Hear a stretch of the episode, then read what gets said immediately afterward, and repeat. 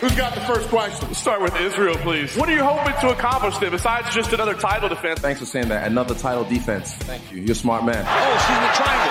There's the tap. Megan Anderson coming up large. I'm one of the best in the world, and I'm capable of a lot of things, and I'm capable of a lot more. So I'm excited to see what's next. Let's hear it, Melbourne. Your winner, Megan Anderson. Let me just give a little suggestion to our friends in production here. We should, when we're interviewing, John Morgan will be our first guest. He's a very good uh, MMA journalist, and Megan Anderson. But when you're promoting the MMA journalist, don't have him interviewing Israel Adesanya because then it sounds like Israel Adesanya is coming in, and all these people get their hopes up. Ah, the champ's calling in. Not that John Morgan is not a good call. I'm happy to talk to him, but you want it to be like John Morgan, like get him saying something and cut off who he's talking to. Anyway, Jamie, thank you for joining us. Matt is off doing whatever it is Matt does. Hi, nice to see you again, Jim. Do you know, in all the time I've known you, and we've talked quite a few times, I know you as Jamie English. I don't even know your last name. Oh, it's Crowder. I did know that. I've heard that. But you didn't know it either, did you? He's just Jamie English for obvious reasons. Are you still over at Renzo's? Yes, sir. We had Henzo in the other day. So you train, uh, you, you train kickboxing. You, you teach people kickboxing. Yeah, I teach the Thai boxing, and I, there's a, an MMA program there that I'm in charge of, and I, I run that. Do you do jujitsu as well? Yes. Oh, you do. Okay. I want to start taking it. Um, the jujitsu, the the idea of people sweating on me is the only thing that keeps me from doing it. Yeah, it's definitely off-putting. That I agree. But You- it- do you get not- used to it? Yeah, and it's not so bad. If you do, it depends as well what you do. If you do gi, um, with the you know the traditional uh, kimono, you wear you can wear a rash guard and a gi, and usually that soaks up the sweat, so you don't get a lot on you. But if you do no gi, then it's a little bit more sweaty. It would definitely be gi because I mean I, I just literally I don't ever want to be a good fighter. I just want to be able to stave off a beating on the train for more than a minute. Like that would be nice to avoid getting beaten for a minute. And then even if I lose eventually, I want to at least put up a fight for a minute.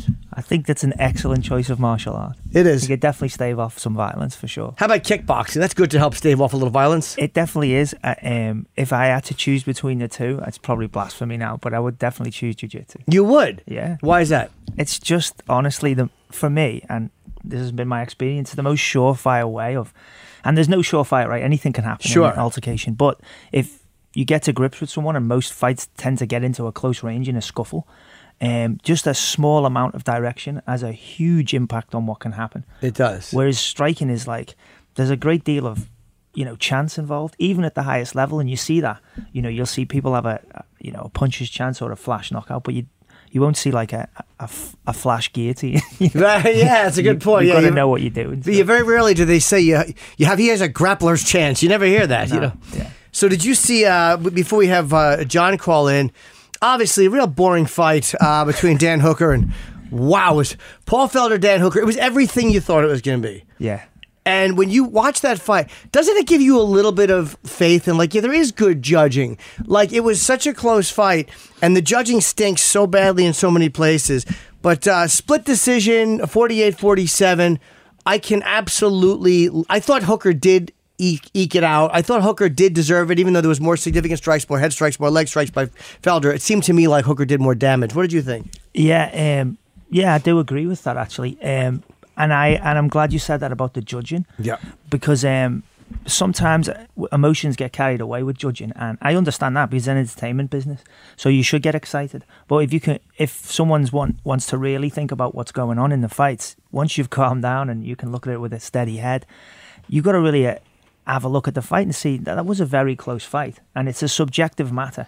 So if you'd have given it to either guy, I would, I would, and I don't have a horse in the race, so I was like, yeah, that's fair. It was close enough that you could give it to either guy. I think it was two and two, and then you'd argue about, you know, one of the rounds. Yeah, and when you look at it like, okay, one judge made a decision that this round was Felder and that one was Hooker. You can go either way. It's when it gets into something like this, like uh, Dominick Reyes, Jon Jones, where that one ass gives it 49 46. And it's like, look, I've never fought around in my life. I, I could never judge. I knew that was not a 49 46 fight. Yeah. So when Jim Norton is going bad judging, it's really bad judging for me to notice it. you know. So, but anyway, I was I was happy to see the judging was really really good in this, and and Paul Felder. Uh, there's just you know he's impossible to knock out. I mean the guy is just a, a tank. Uh, he really is one of my favorite people on the in the planet to watch. Yeah, he's uh, he's certainly doing what he's built to do. You know, like he, he knows his he knows his personality, he knows his attribute. His coach is phenomenal, um, and uh, I thought that it, they executed a very solid game plan. He didn't try to be somebody else. Yeah. he he, he shows up, and it's like, all right, beat me. Yeah. and it's hard because like he took a he took a bit of a hammer in early on, which he does, and you know he can. Sure. And then he weathers the storm, and then as the his opponent in this case, um, Hooker got a little bit tired.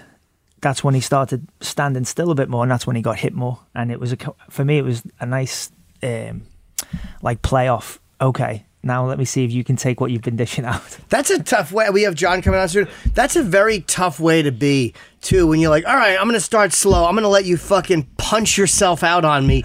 And then come round three and four, I'm going to get you. Yeah. That's, that's a, Paul, Paul Felder is like a, a tough, even though he was an actor at one point, he's just like like one of those animals from Philly. He's a fucking nightmare. He's every guy in a bar who, like, if you look at him wrong, you're like, oh, this is going to be a disaster. He's every Philly nightmare. So it's not surprising that he is virtually. He fought with a broken arm against uh, uh, Mike Perry. That's correct. Yeah. Hey. There he is. Hey, how you doing, John? Hey, hey guys. It was. Uh, where are you? I am uh, at the Mandalay Bay, inside the MMA Junkie Radio Studios here in Mandalay Bay. Oh, okay. I didn't realize you did. Uh, I guess you, you're out of Vegas all the time. Is that where your regular studio is? Yeah, yeah. I actually live here in Vegas. How long have you lived in Vegas? Man, about uh, 12 years now.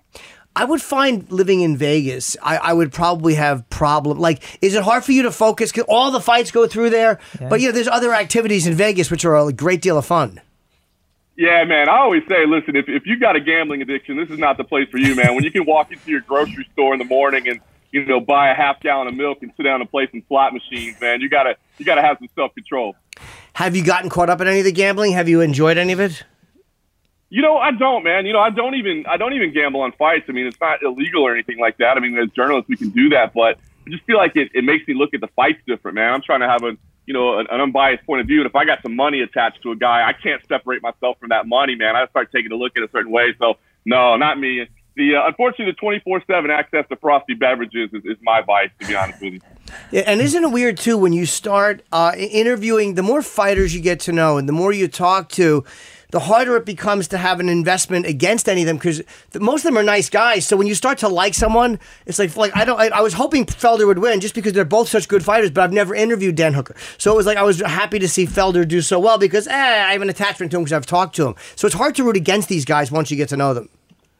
Yeah, you know what? I, you know what I found? It's easy when when breaking down fights. I think it's easier for me to break down fights of like guys on the prelims. They're just kind of making their way to the UFC because you're really just looking at their skill set and what you've seen on tape and what you think their game is. And as you get to know people, man, I mean, whether you have a real relationship with them or not, you end up kind of getting this emotional attachment to them. Like you said, like like this past weekend, man, Paul Felder, Dan Hooker, both such great guys, man. It's it's almost difficult to, to separate yourself from those connections as you look at it. It really is because you, you start to feel bad picking against the guy. Like I'm, I'm, this is why I'm not a good gambler because I, and Jamie, I don't know. Do you know Jamie English, uh, Jamie Crowder, whose last name I just discovered, even though we're actually friends. You guys know each other. Um, Jamie, te- he Yeah, teaches over. sure. Oh, you do? Okay. Uh, so you know, you know who he is. Oh, yeah. Uh, but I bet with my heart. Like I'm, I'm not a good gambler. I, I bet like if it's Vegas, if it's if football, I bet with the team I like. I'm a shit gambler, so I would never be able to. pi- I suck at picking fights. I stink. Yeah.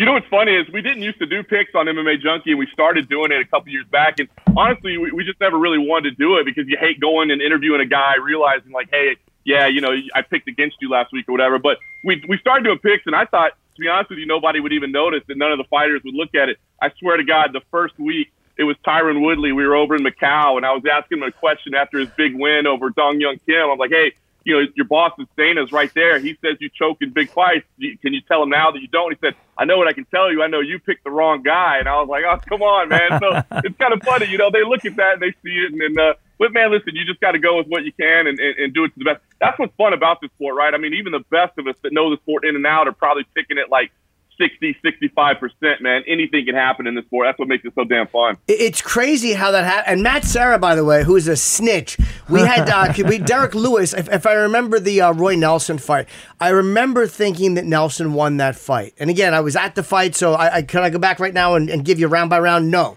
but I remember thinking Roy Nelson won that fight. And uh, so he made me tell that to Derrick Lewis while he had him on. He's like, "Who'd you think when I had to do it?" And Derek didn't care, but it really is embarrassing when you have to admit that you thought a guy lost a like I thought that Reyes won that fight against Jones. Uh, what did what did you think about that? And what do you think about the situation? Jamie and I were just talking about the judging. Ah, man, it's tough, man. I mean, like, gosh, you know, you mentioned the, the Reyes Jones fight. Now it seems like we're right back there again this weekend. I mean, I actually ended up scoring that fight uh, for Dan Hooker, but I mean, I understand the people that had it for Paul Felder. I mean, judging is just so difficult right now. Um, to me, the thing is, you know, we talk about systems and what else can we put in place. And to be honest, I think the system can work. I just feel like we need I want to say better educated judges and, and, judges that are continuing to better themselves. And you know, let's let's see that we're having constant improvement, constant education, constant discussion to get better. You know, wh- where is that? Is, is there is there somebody that's monitoring the judges and, and and evaluating how they're performing and that sort of thing? So you know, the ten point must system, I'm okay with it. I, I don't get half points if we're not even getting the round winners right. Why would we introduce half points? Uh, the open scoring idea, I don't even necessarily really love that. I mean, I think what we have can work. I just I just want to see the judges continue to educate themselves and continue to demonstrate that they're trying to better themselves. You know, the open score. I think they're going to try. Am I am I right to say Kansas City is where they're going to try that? And, and, you know, I think it was somebody on Ariel's show that raised a great point, or it might have been him, that it's the only sport where you don't know the score until the end. Like every other com- sport is just combat sports. For some reason, it's a big secret, and I know that that builds up anticipation in the audience. But I would I want to see how that works. I want to see if a guy knows he's down two nothing, does he handle that third round a lot different? It's obviously going to change the dynamic of fights. I, I agree with that, and I'm glad that we're at least trying it. I think that you know trying something, to see if it works. There's nothing wrong with that, but I'll give you the opposite. Let's go back to like the Diego Sanchez situation the other day. Let's say a guy gets fouled in the third round and he knows he's got two rounds in the bank what what what motivation does he have to continue fighting at that point? If he says, "Oh man, this throwing shot's a little too much," or "Man, that eye poke, I just out." And I'm not saying the guys would take the easy way out. I mean, I know the athletes in the sport, man. They're, they're some of the most dedicated and, and competitive people ever. But I mean, listen, if it, if you know you're up two rounds to none, and and you know that you know if you say I can't continue, you're guaranteed a victory. I mean, that's almost a smart decision at that point, right? I mean, yeah, I guess it, it's like uh, you you weigh the options. What is more likely to happen? One of these guys taking an eye poke and taking the easy way out with a two or or say uh, or three uh, to one round advantage, or a judge fucking up. And, and and my again, a judge is fucking up. Uh, you can't avoid. But I like the idea of the fighters knowing. That's a good point. Um, but again, it's funny you mentioned that because I was going to mention the Diego fight too. That I think he was down two nothing in the third round, but his coach told him. I, I, believe at one point you won the first round, I, and I don't think I'm misquoting that. I thought he said that to him. Didn't he say that to him? And, and, and I don't think Di- I don't think Diego won that first round at all. I thought Diego lost that first round, and had he known he was down two nothing, instead of thinking maybe it was one one, he might have faced uh, Michel Pereira a little different in the third. It's, it's possible, and you're, and you're right. I mean, listen, at least we're, we're trying something new. Like I said, I mean, I, I kind of have concerns about it, but I mean, I, we can't say that for sure until we see it in action, right? So, yeah, I, I do. I applaud the Kansas Commission uh, for saying let's try something new, Sure. see what happens. It's not it's not necessarily a permanent change, and, and we'll see how it goes from there. What do you think, Jamie? I mean, you fought. Yeah, I, I think that's the very valid points being mentioned there about perhaps people being tempted to like take a way out if it's if it's in their favor. The only way I've really understood it or thought about the the situation being where they don't reveal the scores until the end is because it's an entertainment. It's a game of entertainment. People want to build up that anticipation of what you think as opposed to what you know.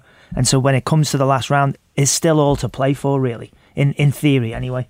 And um, when you do reveal it at the end, there's like some crescendo, there's some like big announcement. What if you give the scores away every round? By the time the last round comes, generally, when that round finishes, if it does finish, uh, if both athletes finish the fight, then there's no big reveal at the end. Everybody knows who's won. They do, yeah. I mean that that's the downside. But the idea of a guy being down through you imagine if you went into that what what a what a I mean again Jones in the fifth was fucking incredible. The fact that he can still do that in the fifth round, Yes. uh, after Reyes was as good as he was, shows you why Jones is the champion. Like even though I thought Reyes won, to see Jon get any decision. uh, I, I can't really complain about it, but can you imagine how different that fifth round would have been? How badly he would have been almost desperate for a knockout. Uh, to me, that's you're going to get very exciting final rounds from the guy who's down. I agree. I guess the biggest thing too that I would point out as well is okay, let's you know, let's say we like this open scoring. It still doesn't change the fact are the judges picking the right person? That's the biggest argument, right? Is like, hey, are they scoring it right? So I think that's the one thing to remember too when we talk about this open scoring. Hey, maybe we like the idea so that fighters can be aware. Hey, I think a mistake was made aware, but it still doesn't fix the problem. It's just kind of a band aid to address it temporarily, you know, so that people know in real time what the score is. And maybe that's a positive, but it still doesn't fix the fact that I think some of the judges are just picking the wrong guy at times. I think you're right. And, and I do think there has to be like some way for them, like if they suck so badly at their job consistently, they're out. Like, I mean, I don't know why they, there's no one sitting there going, you've made five awful decisions in a row. I mean, you know, 17,000 people saw it differently. The announcer saw it differently. The other judges saw it. Yeah. There's got to be some common sense with it. Like if you're picking, uh, what was it? The th- whatever that one judge, and I keep going back to that guy because to me it was such a glaring uh, sin was 30 27 uh, and he, I think he did that on, on two different fights he picked 30 27 and it didn't it just doesn't make sense yeah no I agree Joe Soliz is the guy's name that you're yep, thinking of but go. I agree with you you know maybe maybe maybe a national overseeing body, something along those lines. But I look at like other professional sports, other professional sports, and, and I don't know it exactly, but my understanding is, you know, the officials are kind of graded on a on a game by game basis into how they perform, you know, and why can't we do that with with the officials here? You know, the, the referees, the judges, how did you perform? Give them a grade, and you know, the higher that you have that grade over the course of months and years, you know, you draw the top assignments at that point. And if you're lower, then, you know, maybe there's some re-education. So I know it would mean a, a ton of work and a ton of effort. And, and I know that's not necessarily there, but yeah, some accountability I think would be, would be really nice and some transparency where we could see it all. Yeah, I agree. What do you think of? Uh, and I'll ask both of you guys this. Uh, I, I, you know, I was, I kind of wanted to see uh, Adesanya Costa. I definitely get why he's fighting Romero because again, I mean, I mean, how how long is Yoel going to be able to fight for? Is what forty one? Uh, I mean, it's a fight now. I'm very much looking forward to. What do you think about that fight? I'm fired up about it, man. Any any chance we get to see Israel Adesanya fight, man, I, I man, I think this guy is the new superstar in the sport. Uh, man, his style, like the way he fights, is incredibly entertaining. Um, and of course, you know, on the microphone, he's great. I mean, hell, he's got the walk-ins down to, to a science now where he's entertaining there. I mean, it's just fun. So any chance we get to see, I, am down. I will say it's, it's a little concerning. I mean, you look, Yoel Romero's a beast, as you said. He's not going to be around forever. So, so give him this big opportunity as well. Uh, but it's, it's concerning, right? I mean, we got Jose Aldo coming off a loss, getting a title shot as well. Now, I technically, I thought he won that fight, so I get the argument there. But yeah, this, this trend of giving guys, you know, coming off losses, title shots, it's, it's a little concerning, but you know, on a case by case basis, I get it. There's nobody else really available right now. Paulo Costa, the, the the bicep isn't quite ready, so I get it. But yeah, I, I don't want to see this become a trend where we're rewarding guys coming off losses and title shots. You're right, and it also comes down to a lot of times if they switch weight classes too. Uh, what what what what yeah. what uh, weight is Jose getting that shot in? Is it 135? 35, yep. Yeah, and that's probably what it is. These guys are switching weight because, I mean, for some guys it's natural. Usually when they fight heavier, it's natural, though. Uh, and, and, other guys are, are just kind of uh, uh, just getting it because they've changed divisions and it's a more exciting matchup.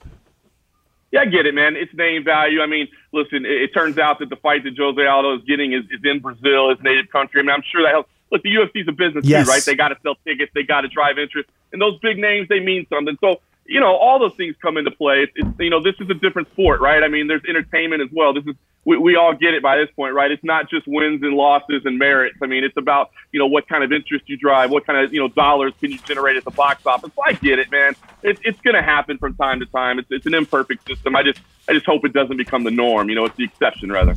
And how did you get into what it is? What did you do before this? Did you ever train, or were you just like I think we asked Jon Anik, and I think he just he's a really great sports announcer, and and MMA became another sport that he got involved with. Uh, for you, was it sports in general, or was it always this one? Yeah, no. Listen, I, I used to train. It's, it's been a while. I'll, I'll admit I need to get myself back in the gym. But uh, no, listen. When I when I was a kid, man, it was funny. I grew up watching professional wrestling and I was about seven or eight years old and realized it was fake. And I was like, well, damn it. I thought this was cool, you know, and now I know it's fake. And, and then, and this was, this was pre UFC era. It was actually Guy Mezger, man, kind of a legend of the sport. He was opening a gym in Dallas where I grew up and it was a kickboxing gym. And I went in there and he had a, a tape of Muay Thai playing from, from Thailand. And, and I, and I watched it for the first time and I was like, oh my God, this is what a real fight looks like, you know, and it just, man, it blew my mind just what they were doing. And so uh, right away, man, I, I was I was I was hooked. Guy was such a, a great you know role model as well, a, a great figure in the Dallas community, remains so today. Um, and that got me hooked on it. And so then when mixed martial arts came around, you know, the early days of it, you know, Pancrase over in Japan, like I, I thought that was amazing. Of course, the UFC was growing. And um, so anyway, it just it always interested me. And then I, I wanted to be a sports journalist. Of course, back in those days, I mean, I, I didn't honestly, I didn't marry the two together. It never even occurred to me that this was an industry, man. It was a spectacle back then. That's all it was. It was just a hobby on the side. Um, but fortunately, man, I you know I happened to pick the the, the right industry and, and the right sport to love because over time it became accepted and uh, you know it's grown into the the juggernaut that it is today, where you know people like yourself are involved in it. And uh, man, just just fortunate that I was able to kind of marry my two passions together.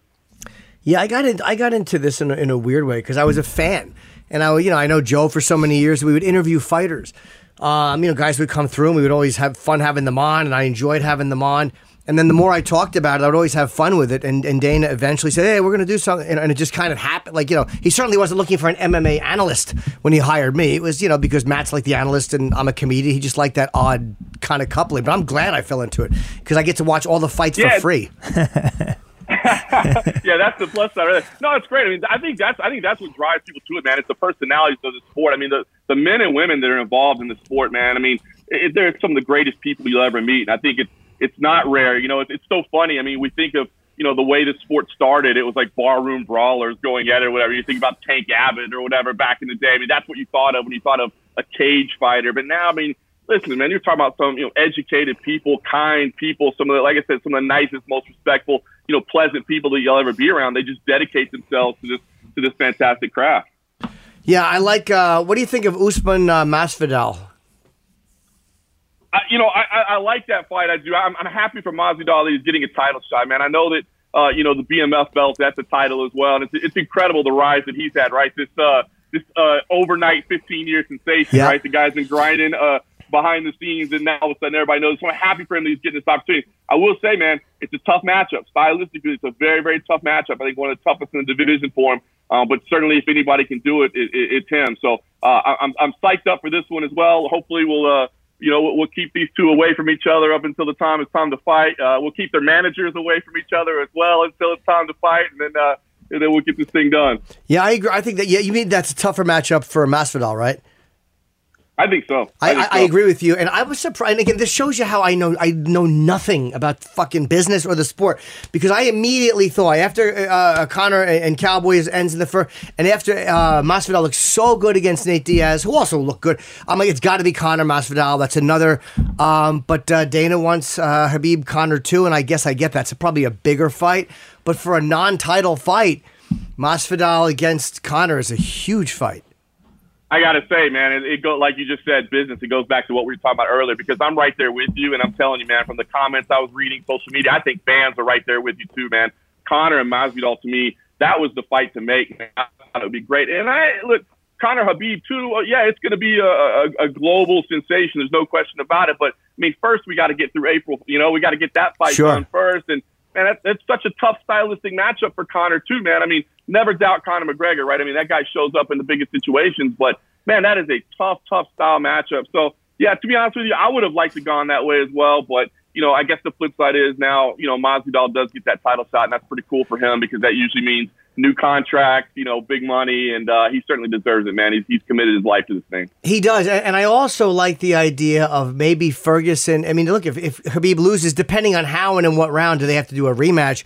But I think that Conor fights the winner of that. Conor Ferguson is a fight that I would love to see. I mean, Gaethje Conor is the one I really want, but that's Oh, not wow. going to happen. But uh, uh, Conor Ferguson is also a, a great fight, so maybe it is smarter for him to wait.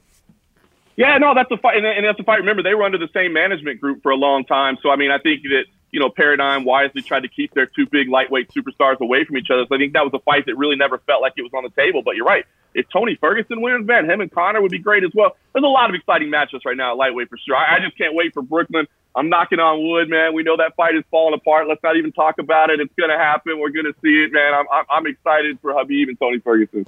Uh, yeah, so am I. I want that to happen very, very badly. Uh, what's the date on that fight? April 18th, It I is, believe. Is that right? Yeah. I think so, yeah. Uh, well, listen, man, it's good talking to you, and uh, you're really great at what you do. Uh, MMA Junkie is awesome, and Yeah, uh, you know, thanks for coming on. We'd love to have you on again, and uh, you know, we, we look at your your uh, site all the time. I appreciate that, guys. It means a lot. And yeah, man, anytime. I'm always happy to talk to MMA. So love to do it again sometime. all right, John, thanks a lot, buddy. Talk Thanks, to you soon. John. Take care, mate. See you, fellas. MMA junkie. Uh, everybody knows that. Don't Oh, tell people yeah, what they of already know. Yeah, yeah. Brilliant. Uh, every time there's an MMA headline, it's usually it's usually him or Ariel. Yeah, Let's be real honest. yeah. Matt and I are not headline grabbers. it's unfortunate. Hurts me a lot. Um, But you are grabbers. What's that? You are grabbers. Grabber, yeah, just not of headlines. No, Of each other's uh, asses. Big reveal. Jimmy! Matt will be very displeased with that. Yeah. Don't say that! So yeah, we talked about the, the, the judging. Now, Megan Anderson is very uh, very interesting. Uh, I'm looking forward to talking to her too. She has a fight coming up. What is exactly the date of her? Is it is it this uh, Saturday? She is fighting this Saturday. Yeah. Yeah. I, it's so hard now without my fucking eyesight because I literally used to just be able to look down at the paper, and in the last few months, it has gotten so bad. And the fact that I have uh, a, a, a tape around my gla- is there anything that says nerd, non-fighter, like glasses with scotch tape around them? I really look like an asshole. It's a qualifier. Like Was that? it's a qualifier. it really is under un, un, in the nerd world. yeah. now, do you train nerds or do you train average people, or is it only fighters? I'm about to insult all my clientele.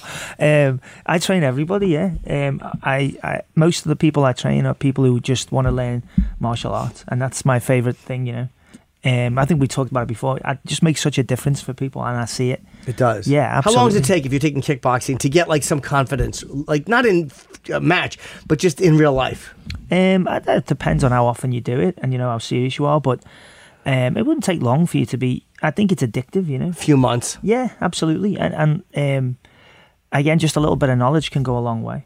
And jujitsu, though, it seems like Matt always talks about the carotid artery, and it does seem like no matter how high somebody is, no matter how aggressive they are, if you stop the blood from getting to the brain, they can't do anything. Yeah, exactly. It's science. You To choke somebody. Yeah, absolutely. So you could just choke somebody if they were hassling you on the train.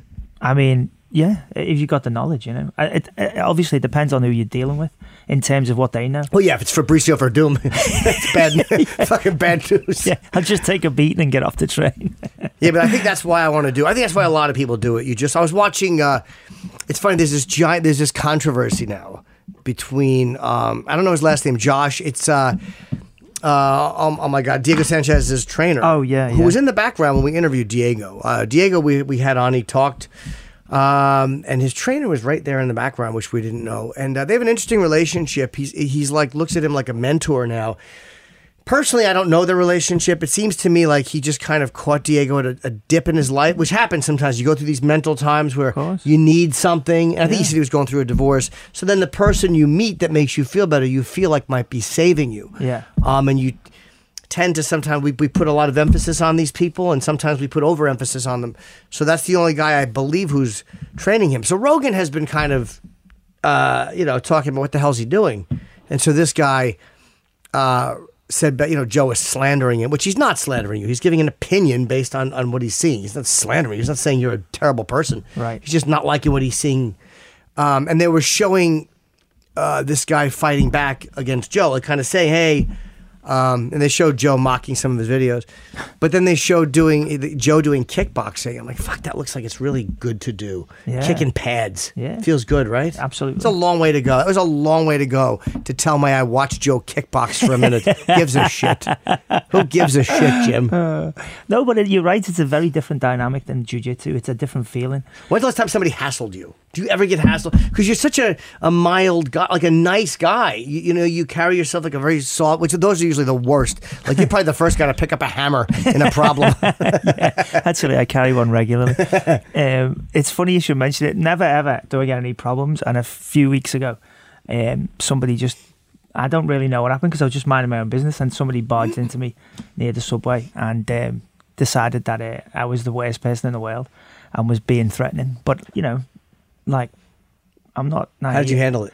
I'm not naive. I've, you know, I come from Liverpool. It's like I've had a few problems, like you know, in the past where like people try to test you, and that's what he was doing. It's just a, for most for people like that, it's all mouth and it's all front, and it's you know, a lot of times there's no real danger. Um, of course, the guy could have just stabbed me to death on subway, Sure. so I'm also not stupid like that. So I kept my distance. I, you know, um, as he was standing in front of me, I lined him up for a few things I could have done to him, but he didn't really Did you say anything to him? No, I just told him I wasn't an idiot and, uh, you know, not to keep coming forward. and he didn't. And he, he was mouthy, and once he said what he wanted to say, I smiled. He walked away. I walked away. And that was it. Yeah. Did you feel nervous during that confrontation? No. Well, well, well. Look, somebody's out having a great time while we are slaving in here. I What's know. up, buddy? Oh, that's so delicious. What are you I'm drinking? having- I'm in X. I only see J- Jimmy's left arm. There you go. Hi, Jamie English. Hey, what's up, Matt? Hi, everybody. Hey, guys. Um, yeah, I'm having an almond ex- ecstasy. Ecstasy. I have problems with that word. Ecstasy. I am having an almond ecstasy uh, protein shake. Oh, that's the name of the shake. I could have left that out. That's not really breaking news. Hey, what about Jimmy Crute fucking Kimura? It was beautiful. You know, we were going to talk about that. Oh, yeah. Uh, but we did not. He looked tremendous. Yeah. Oh Yeah. my goodness. Um, uh, Jamie English, did you see that Kimura? Yeah, it was like a jujitsu lesson one on one. I mean, it was so, it was beautiful. And first of all, what about his wrestling? His Yeah. his flowing with the takedowns from one to the other. You think he's not taking him down? He's putting him down. He's following him across the cage. I was very impressed with Jimmy Crute, not just because he got that fucking Kimura, but that Kimura was devastating. Yeah, once it was behind his back, it was all over. I like that. Um, I like that when he was on the fence, he was kicking his legs out. That was like I think he's they were t- saying that one of his yeah one of his coaches is a judo guy. You could see that was coming in because he was kicking the legs out. And that's what the judo lads do. It was very clever. Yeah, I thought I thought that I want to watch that again because Yeah. he kept doing that, and at the very least, it was just disrupting his base. Yeah, But at the best, it was a clean takedown. So Right. yeah, I was so impressed with him because we know he's got power in his in his strikes too. So yeah. he's a well-rounded dude. and He's a young guy. Yeah, he's not ranked. I'm looking right now as we talk, Matt. I don't I don't believe he is ranked. Well, after that fucking Kimura, he should be. what did you think of the main event, guys? Um, I mean, really, it, it, it was everything that you thought. It was everything. You know, I look, Felder. It seemed like I was listening to the corner advice, and uh, I thought that he, they gave him such good corner advice about uh, not throwing big first, like get in and then throw like because he seemed like he was throwing big punches early and missing. But I think they were telling him like make that your second and your third punch. It just seemed like they were giving him very specific advice, which uh, just as somebody who's never fought my life, it seemed to make sense. Like to get him in, like throw those big punches once you throw a, a, a little bit of a shorter one in. Yeah, I think Duke Roufus. I was thinking about that too, because I I remember just I, I was just watching it just now, and um, Duke Roufus. He's so specific with his instructions. I really like that. He really has a way of getting through to his fighters, and it's very specific. From not the outside leg kick, the inside leg kick. Don't try to hurt him with the first two. Throw the first two to three to four, and then hit him with the fifth, the Yep. fifth and sixth. I mean, he was very specific, and it might have made the difference. I know Hooker got the decision, which I wasn't like. It wasn't terrible. It was a close fight, man. Yeah. I Yeah. the, the, the fight stats are off by like the punches were like uh, close to like the significant strikes or something was like like close to like a difference between seven strikes or something. Yeah. In one in one area, I think Felder had like 14 more significant, but then when you break it down by head and leg strikes, it was it was very close. I mean, listen, a great fight. Um, you know, you get a little emotional as a dad hearing him talk about his four year old. That was nice. Oh, did you get choked up? Oh. Yeah, he says four year old misses him when he's gone. yeah. Well, I was getting a little choked up. I don't got a little tiny black heart like you, Jimmy. I'm, Jimmy, I'm sorry. Jesus. Jimmy, I'm sorry. I know you, didn't even know a if I black- you didn't even First of all, first of all, I miss you. You don't have a black heart. I Why miss would I do too. that? Well, you didn't even know if I choked up. Ah. I might Did have you choke choked. up? What's Did that? you? No, no. It was. I was really. It was hard watching Fel because Felder is such a, a, a tank, and to see him get a little emotional. Of course, yeah, it makes you like, oh, makes you a little sad. I'll tell you right now, man. Talk about great endurance. He was. Listen, he was going forward. The uh, the Irish Dragon. It Yeah. was awesome. It was a great fight. Great fight. Um, I would, uh, as a fan, I would like to see Paul Felder stay in the game. Me too. Yeah. He's. oh, I mean, you, you know, I say it a lot with certain guys I like, but it, it definitely holds true here, where he's never in a boring fight. He's No. always he's always going forward, and uh, I'll tell you, I'll tell you, he's a hell of a fighter, and, and they don't come any tougher. So I really, I, I, I think, uh, I think he's an amazing fighter, and I think Dan. I'll tell you, I'll tell you right this about, I'll tell you this about Dan Hooker. He's not looking for easy fights. If you heard him, who he's calling out next, Yeah. Who did he call out next? Justin Gaethje. Yeah. That's a, a tr- an incredible fight. Yeah. That's Come an on, man. incredible fight. He's going, he's going for all the uh the beasts, man. Why he's he's on a mission, so I like that. He really is, and and he's one of those guys.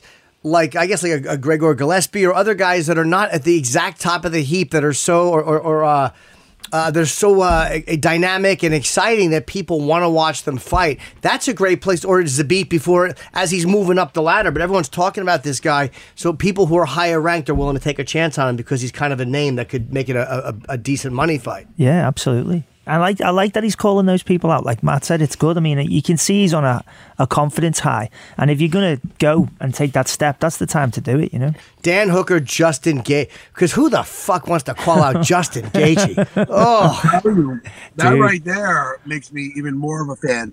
Uh, the first fight on the, the card, um, the New Zealand kid versus uh, I don't have nothing in front of me. Uh, he he uh, he edged him out, and I like it. What's his name again? Just give it to me because it's not right. The first fight on the main card. Oh, it was uh, Miguel Brad Magomed- Brad Riddell, was it versus uh, yes, Magomed yes. Say his name again for the fans. Yeah, that was a great fight. what did you say, Matt? I didn't hear the last sentence. I'm sorry. Say sorry. his name again for the fans. Brad Riddell. Brad Riddell, yeah, versus uh, Brad Riddell. yeah. Let me tell you something, man. I like that fight. He's a he's a uh, he's got a few fights in the UFC, doesn't he? I think he's got like four. What does he have in there? Does anybody know? Antonio, get the fucking work. How many fights does he have? Yeah, I don't know. Antonio, he can't hear anything we're saying. Uh, he can't hear you. Well, He well, wants you to get. He wants you to right, look you up Brad what? Riddell.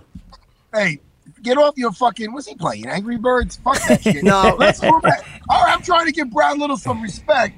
Nobody else wants to. Not you, Jimmy. Yeah. And not you, Jamie. Yeah, find Brad Riddell on and and, just how many we're, UFC we're fights. doing a show here, motherfuckers. Then again, I do I'm have angry. a. I- listen. I'm, first of all, let me apologize. I haven't trained in a week. I was in Florida. You know, I went to Florida, Jimmy. No. I did not know what. I thought you were. Uh, are you home now or no? Yeah, yeah. I'm home now. I got to do something at my kid's school. Oh, you did. Well, Okay, I uh, thought so. All right. I, I got home Saturday night, so I watched the fights uh, yesterday, and the rest I watched this morning. So I just want to give Brad Riddell some uh, some props. How many fights does he have, Antonio? How many UFC fights? Two fights, two and oh. Two and zero in the UFC. Antonio, I'm sorry for yelling. He can't hear But you. listen, Apologize. I like this kid, man. Yeah, they're beasts out there in, in New Zealand. Yeah. Shit. He's, Right? you know, you know what was impressive was his defensive wrestling. I mean, that guy did it. I mean, you know, his opponent was was there to put that pressure on, and he's always dangerous. Yep. And yet he stood in the pocket, and then when he did get taken down, he really didn't do anything with it. He couldn't hold him down. He couldn't keep him on the fence for uh, for any and do any damage. So I thought that was And- impressive. hundred percent. And the fact that once he got back to his feet, he was able to fire right back, right, you know, right off and whatnot. That's something. That's something to say for his endurance. Yeah, absolutely. Yeah. Yeah. what other fights did you guys like? Uh, I loved uh, uh, Rogerio de Lima uh, over. Um, let me make sure I can read his name properly.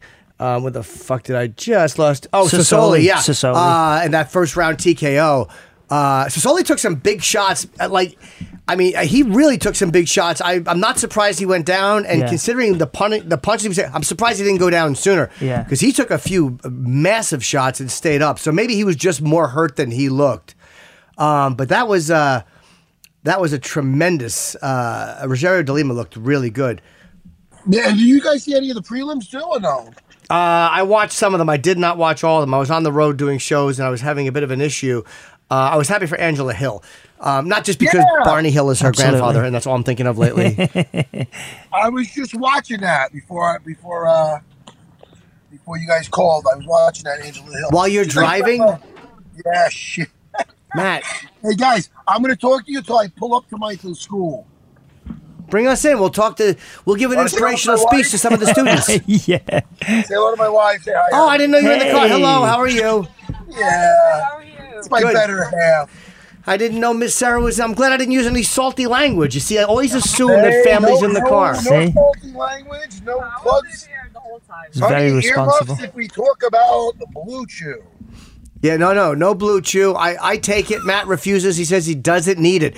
Me, Who needs that shit? I crush Look it and I at my put it into my eyes. Matt doesn't use it at all. Okay. Guys, listen to me. I gotta go be a husband and a father and a parent. All right. Well, That's have all- fun. Father covers the parenting. I will, uh, Jimmy. I'll see you Wednesday, man. All right, buddy. Have a good day. Good talking to you as always. One Bye, Matt. more time, hit the applause button for Jimmy Crute fucking Kimura. Which one's the applause? I don't use them unless you're here. Go ahead. Bye, guys. All right. Take care, pal. See you soon. Take care, mate. Yeah, Jimmy Crute looked uh, pretty relentless. Yeah. He looked relentless. Again, you know, that's a lot of energy. Uh, we'll see how it is in the second, the third. Yeah. But he looked really good. I fe- I fe- and not to take anything away from that, um, I didn't see much in terms of resistance though from his opponent. He mounted really relatively easily, and like when he got that Kimura, there wasn't a great deal of uh, educated defense that I could see. Yeah, they said he started. He, the guy, he started to turn, but he couldn't turn uh, uh, enough. And uh, Yeah. you saw things he should have been doing. Yeah, like there was, he had space and time to react, and he didn't. So I don't know, you know, I don't know the guy's resume, but it didn't look like he was too uh, comfortable on the floor there. There's nothing striking. Like again, a bad striker is not usually going to beat a good striker, but like you said. A bad striker, even who hits hard, can knock out a good striker. but very rarely is a guy who is not good on the ground going to do well on the ground. No. You know, like you know, Khabib can is not. He's a he's a he's a grappler, but he can still knock you out. Oh hell yeah! But very rarely are you going to see a guy like that stand up to someone who's like a you know a brown belt or better on the ground. Yeah, and the, the other thing for me is like um, in terms of in terms of the, the dimensions of what's going on when when a striker has been grappling, it's very hard after a while for you to still have the same pop in your punches. Your power negate gets negated, and especially if you are like a like a Conor, especially if you rely on that, it's generally that that early part of the fight where you're most likely to hurt people with your punches. Yeah. So if somebody like like when George fought, um, George St Pierre fought, um, uh, what's his name from Hawaii, Oh, BJ uh, Penn. BJ Penn. Why did I forget that name? It's embarrassing. Uh, when he fought him for the second time, it was a very different fight. Strategically, it was smart because he closed uh, BJ down and wrestled him on the fence, and the strategy was to make his arms tight, Yeah. and it worked. And the same with um, you know, it was the same with Conor. You know, when he when he just fought and he got taken down early on, it's like, yeah, you might get back up, but it'll take you a while, and then you'll go down again. and You'll have to get back up. Did he look good in the third though? Didn't Conor look really good? Am I? Am I? He did. No, you're right. He Uh, did. He may have won that. You know. Yeah, he, I think he. but he didn't. He didn't knock him out, did he? No. And that's my point. Like, Yeah. it, it doesn't take a lot for you to take a little bit off, and when you take a bit off, it's harder to get that knockout. And he came out doing. Mean, we can get me whenever we have her. And when he did something that was not surprising to me, but it was was throwing kicks. Because kind of, I, I said, maybe he's going to do something interesting that no one expects, like throw kicks, because no one, you know, because of the takedown threat. Yeah. Um, but it, it's got to be really hard to commit to punches to uh, against Khabib because one miss and you're against the fence. You know, he ducks Yep. and he just pins you against the fence in the corner. It's just awful. So I, you know, you wonder if that if that affects how guys throw punches at him. Yeah, for sure. I hate putting my glasses on like this. It's humiliating. I, I look look at how look at how shitty my glasses look. I really look stupid. Hi Megan, do we have? Hello, how are you? Hello. Good. How are you? I, I, I'm, I'm very embarrassed. My glasses are broken, so I have tape on them, and they're sitting on my face. I look like a blithering idiot, but I don't always look like this. No problem. Uh, so where are you now? I am at the gym in Kansas City. Can I ask how how did you uh what brought you to Kansas City, and how long have you been in the states? I've been here for about four and a half years now. Um, what? Uh, my, I used to be managed by uh, the company that manages James. Uh, I know he just switched over to Iridium, but the people before them. Uh, and so that's how I kind of got connected with Kansas City. What did you do before you fought? I don't think we've ever interview, interviewed you before. I didn't do anything before I fought. I played the piano and cello from like four to 15. So what? That's a really interesting jump. Like from such what people would consider like a, a, a not I'm not gonna say nerdy, but a, a quiet, soft-spoken. The piano's a gentle and the cello, to, to just choking and kicking people. Like what was the the leap that happened? Yeah. Um, well, it was crazy because I didn't start MMA till I was 23. Uh, so it was go- like a good eight years between when I finished playing and then until I picked up MMA. Uh, it was so funny because my brother was the really athletic one. He used to play rugby union. growing up, and like I weirdly just was talking to my parents about this the other day. I was like, who would have thought I was going to be the athletic one of the family? Right. What What made you uh, go towards it? What What attracted uh, you to that?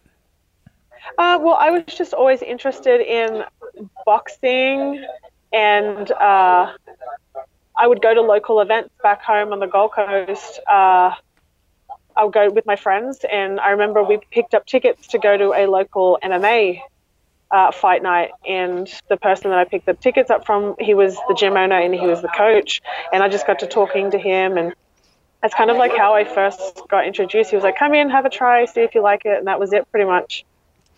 And what made you give up the other, the piano playing? Did you get bored with it? Were you for like? Did you? Was it something your parents wanted you to do, and you just kind of got stuck doing it, or did you love it and then just stop loving it? Um, well, I I played the piano since I was four. Um, so my parents obviously got me Sure. into it, and it was something that I really enjoyed. And then the cello was like probably from about first or second grade. So I was like six or seven. Um, but it just got to a point like I just didn't want to do it anymore. Um, I was just kind of over it. So I think it was I was 15 when I uh, when I stopped playing. Did you think you'd get into bands with that? Like, was it one of those things where you're like, I'm going to do this for a living, or is it like, I can't wait to stop this? Yeah, I thought like I I, I always wanted to be like a conductor.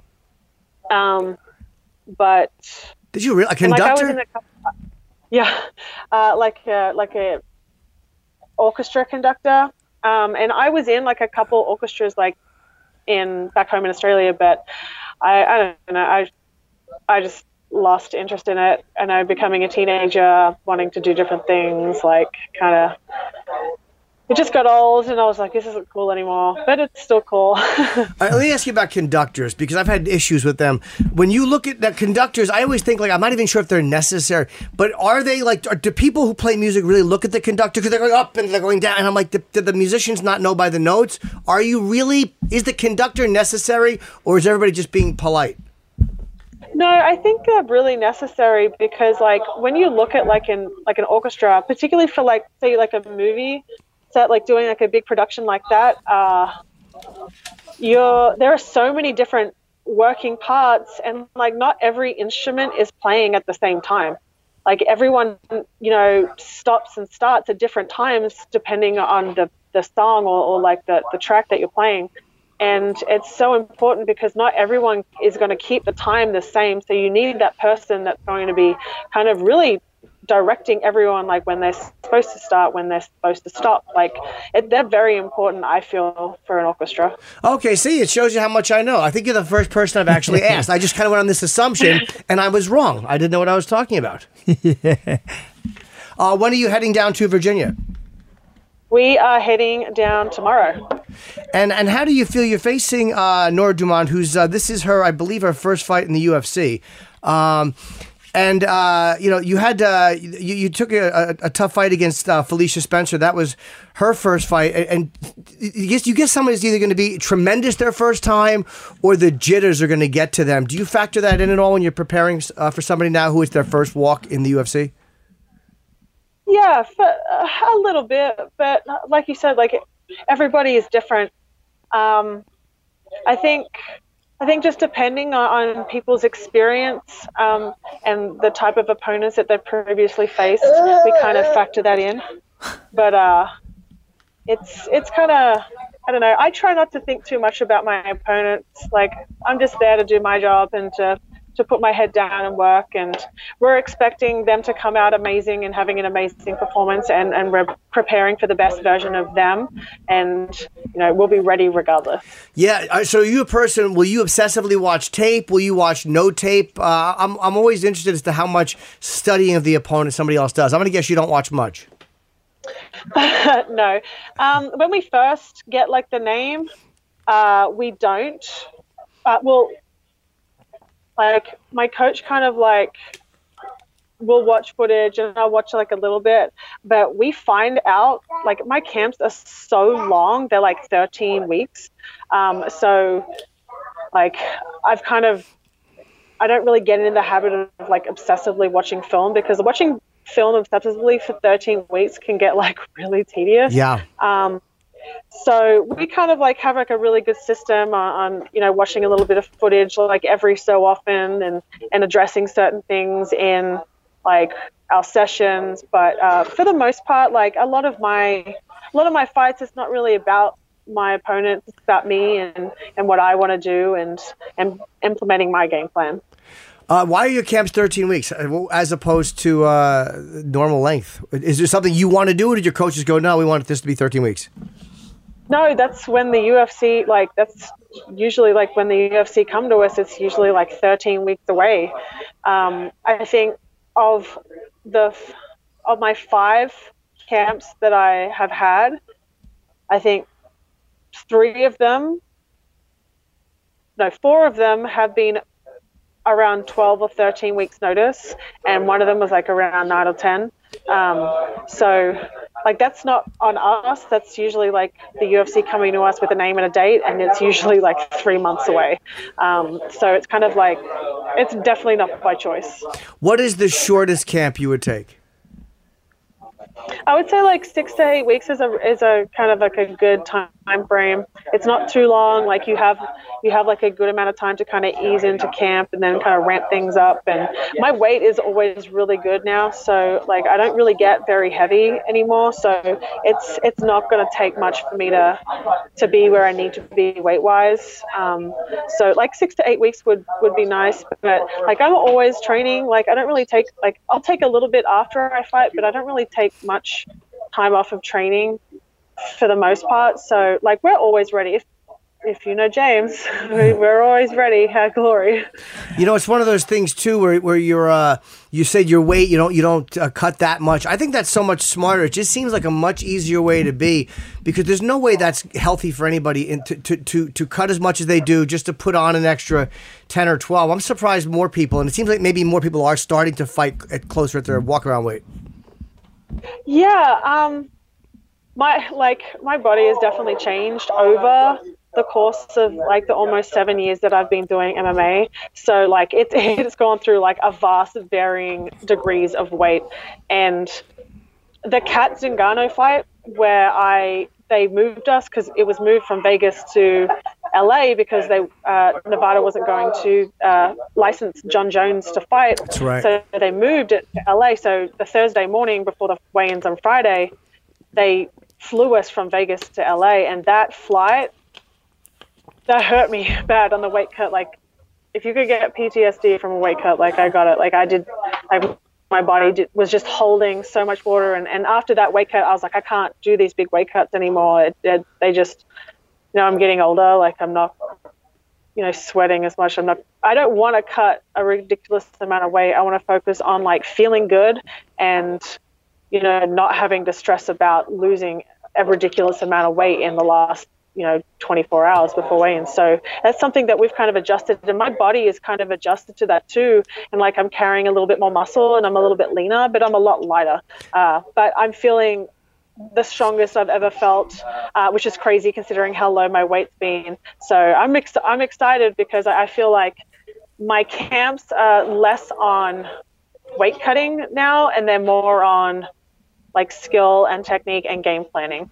So you said the, the the flight messed you up. Is it because you weren't able to do the rituals you normally do and the things you normally do, or was it because flying sometimes makes you feel swollen and shitty anyway? I very rarely feel great after a, f- a flight. So was it uh, the the actual physical flight, or the fact that you couldn't do what you needed to do? Yeah, it was like the physical flight. Like when you fly, like it, your body holds water um, because of the the flight, like they're going up and down. I don't I don't know the very specifics of it, but uh, like my body for sure held a lot of water, um, and it and we were up so early, so I wasn't properly rested. I wasn't able to do like a lot of things to make sure my body wasn't in like a, a non-stress state as it is. Um, so it just there was like a whole lot of factors going into that, but uh, that's why for my fight against Zarah in Australia, I went out earlier, so I wasn't having to cut weight while being on a plane for 24 hours. Yeah. Um, so I gave myself some time to, you know, get rid of that bloating. Uh, I could be relaxed for fight week, and that was one of the easiest cuts I've ever had. And uh, you have a tremendous amount of tat. What was the first tattoo you got? I've never been able to commit to a tattoo. I'm too indecisive. I know I would make bad decisions. What was the first one you got? Um, my first tattoo was on my right foot, and it's my zodiac sign. now, do you have any that you regret or that you want to cover? No, I've I'm like one of those type of people that like like I don't really regret anything. I'm just kind of like a uh, it happened. Not much I could do. Oh. Let's just move on. But like I don't really have any tattoos that I kind of regret or I want covered up or changed. Like I feel like I've I have a pretty good tattoo artist. I think he does a phenomenal phenomenal job, and I've loved all of the pieces. Oh, good. So, uh, it's it's been pretty pretty good, and that's that's why I like when people ask me about like, oh, how should I pick a tattoo artist? Like, you should do like a lot of research when you go into picking tattoo artists because that shit's permanent. You don't want to go with somebody that you aren't going to be happy with with the final result for the rest of your life. Yeah, and I understand that it's they remove them with laser if they have to, but it's probably it's painful. I hear, and it never gets them hundred percent. But I, I hear it's a very painful process to have them taken off. Yeah, that I have not had laser tattoo removal, but from what I hear, it is so painful, and I good. I'm I'm good. Not getting that ever. What, what? Let me ask you. uh, What is the most significant one you have? The most significant one. Is there one that means more to you than any of the other ones? Um, I would say uh, I have one behind my ear, uh, which is a symbol for life, and I think like um, knowing, you know, people who know my story and, and know what I've been through mental health wise, like that was kind of really important to me, like uh, to have to to get that tattoo as as a reminder of how precious and how beautiful life is, and and and how we all can can go through ups and downs, and we can get through it, and you know, come out for the better and and do great things. I have a, a pretty good therapist who I like a lot. Isn't it weird how at times, like when I want to do something self destructive or shitty, I really will picture my therapist giving me advice. It's like I, he doesn't know that, but he's really valuable. Like when, I picture my therapist telling me, like, nah, you know, I don't know, I wouldn't do that. And, and he's in my head all the time. Oh, I I'm the same way. Uh, every time I go to do something or I don't know, run headfirst into a red flag, I'm just reminded of her just being like, "Really, we're, we're going to do that? Okay, I see you." The hardest part I've found about that stuff, now that you mentioned it, is stopping a good spiral. Because I love a good spiral. I love to start, like, it will usually start with I suck, and then I'm just, it's like going down the drain. It picks up momentum and speed, and it becomes mm-hmm. fact, and I'm really difficult to talk to. It, I, I realize how draining I can be. Yeah, um, I, I feel like everybody is very different when it comes to that, but uh, and they they react differently. But you're 100% right. Like, it's so hard learning to identify when you are starting to spiral, and then it's even harder to stop that. And I think like it comes with a a lot of time, a lot of self reflection, and, and a lot of growth.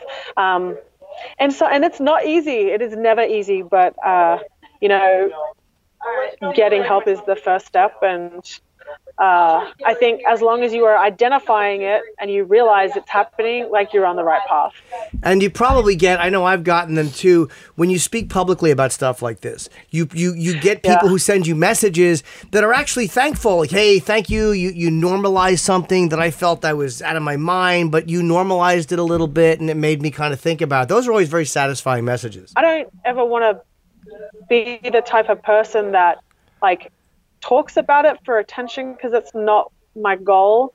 Like if i by telling my story can help just one person like then my job is done.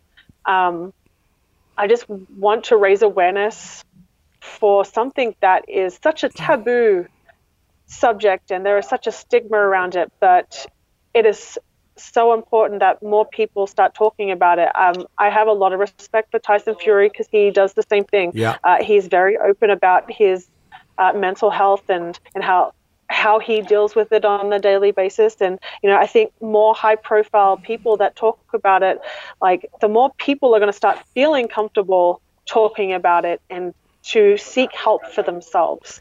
Yeah, and I think the diff, you know, it, it's odd, but you know, you don't at all seem like you're seeking attention for yourself, and and people can sniff that out. You know, when when when people are, are doing, they're like, "I've got pain." You know, we know who they are, and when people are being genuine, Yeah. it's obvious. It's just a feeling you get. You know, you can tell. Um, and, and I watched some of what you said, and it felt very genuine. It doesn't at all feel like you're speaking about it for any weird motive other than just to be truthful. Yeah, um, I, I feel like that. Like you're right. Like you can kind of sift out those people, and and like I don't, I don't really get like emotional about it anymore, and like it, it is a, it is a part of my history. It is it is a part of my past and my life that happened, and I have processed it and I, I've dealt with it, and I continue to to work on myself and, and work on you know the steps to not spiraling again and to being a better person and a and a healthier person both mentally and physically on a on a daily basis. And I think just for me raising awareness for that is is more important than the fear of people judging me because I you know have attempted suicide in the past or I have done you know mental health issues or I deal with anxiety and depression. I think you know, I was so scared for a long time that people would think lesser of me or think that I am weak because I deal with or have dealt with these things. But, you know, I kind of have gotten to a point where I just don't care anymore. Like, if I can help people by telling my story, um, then I'm going to continue to tell my story and, and do as much, you know, advocacy and, and, and talking as much about it as I can. Yeah, and a lot of people don't even realize too that the the, the thoughts of suicide, that thought, it can be like this thing that's almost comforting in a way because it's it even if it's in the distance, it feels like a solution, even if it's a crazy solution, or irrational, or a terrible solution. Sometimes when things are confusing and it feels like nothing has worked, it feels like, all right, well, there's always that solution down at the end of the road. There's always that, and then you could try to work it out before then. But I've used that very weird that thought, and it's it's an unhealthy one to have recurring. Yeah, and, and I think why people tend to gravitate towards that is because that's something that they can control. Like when their Right. life, when they feel so out of control and, and nothing is going right for them, or they feel this way or that way, or they're living in extreme state of anxiety, having that thought of, of doing something, they have 100% control over that. And I think that's why people gravitate towards that. Um, because everything else is like a shit show. Yeah. But I think, you know, it, it's just hard because teaching people to to know that like to be comfortable living in, in those type of environments or or that type of emotional state is okay and there is nothing wrong with you if you feel this way or you act this way or you have these feelings or you have these thoughts it is, it is perfectly normal it is okay to not be okay and i think that as a society we we tend to think like everyone needs to have their shit together Right. no, no one has their shit together when you're being honest about it. And I think being real with that and knowing that not everyone has their shit together and it's okay to not have your shit together, I think can could help a lot of people in that state of, you know, turmoil. Well, Megan, I mean, I could talk to you for hours about this. You're, you're a really compelling and, and honest person, and uh, so happy to finally get a chance to interview you and have you on. And uh, and good luck Saturday. Uh, I'll- I, I think my eyes are so bad. Benavides versus uh, Figueiredo uh, in Norfolk, and uh, I'm looking forward to seeing your fight against Norma Norma uh, Dumont. So good luck to you, No problem. Thank you very much. and thanks for talking to us. And we'll hope to get you on again. Okay. Thanks a lot, Megan. Awesome. Thanks, guys. All right. Have a good one. Take care. Bye bye. Bye bye. You too. Oh, very nice person. Yeah, lovely. I always end interviews awkwardly because it's just a time thing. Yeah. But I never know what to say at the end. Like you basically say, "All right, we got to end the show," but she's very nice, Yeah. really interesting. Person. You know what was nice as, as well as um, I mean, I don't want to interrupt because you guys were. Oh, you can always jump out. No, but I don't was- mean to keep babbling. I No, just no. don't know if you want I just genuinely was like, you know, it's important because I feel like I, I haven't experienced those kind of things in the same way. So it's not time for me to speak about that. But I am very impressed when people do, especially because it's not just what you say, but it's what you're doing. You're sh- you're showing people by example that like you know this has happened to me and look where I am now. Like it's a real example of like, and she mentioned a nice. Obviously, Tyson Fury's an uh, extreme example. Like he's just won the world heavyweight Sure. title in phenomenal fashion, but he went through a lot of drama to do it. Yes, he did. And it doesn't matter what your drama is, and you don't have to be the world champion. Just keep going and just keep you know sticking out. And I see that from from people who've achieved things, and they've never achieved it easily. But that's extra on top of it. It's not going to be easy anyway. But then you have to deal with other issues that a lot of people don't want to talk about. So when people like yourself or uh, Megan do talk about it, I think it's great because it's you're not just talking about it, you're doing it. You're like, okay, this has happened, but I'm moving forward, and you you're an example. I think that's really important for people. Yeah, I remember, like I said to my therapist, I'm depressed I don't know why. And he showed me a photo of myself and he said, This should explain it. I'm like, All right. All right, listen. Uh, Jamie, come in more often. And you can come in when Matt and I are here together, too. We, we love having you on. Thank you, mate. I will. I, And uh, you're always that. welcome. Anytime we're interviewing somebody, you're always welcome to ask questions. Don't ever feel like you can't. Okay. Please, we're always happy to have you. Um, and, and thank you to Megan Anderson, and and, and of course, uh, thank you very much, uh, John, for uh, for calling in, John Morgan. It was good talking to you too. I'm, you know, MMA Junkie, is such a fucking great site. Yeah, very And- insightful. It's good good spot that one. Yes, it is. And uh, and Jamie, what is your, your plug? How can people get a hold of you, or if they want to train with you over at Renzo's, what do they have to do? Um, well, I, it, for me, it, I just want to plug the academy itself. Okay. Renzo Gracie Academy. It's on um, 224 West 30th Street. And uh, if you ever want to come by, you, you can take a free lesson and come in and see what jiu jitsu or Thai boxing's about. Oh, that's 30th Street. Okay, I was reason I thought it was like 35th Street. I'm glad I didn't just go walk around looking for Renzo's. I've been five blocks off.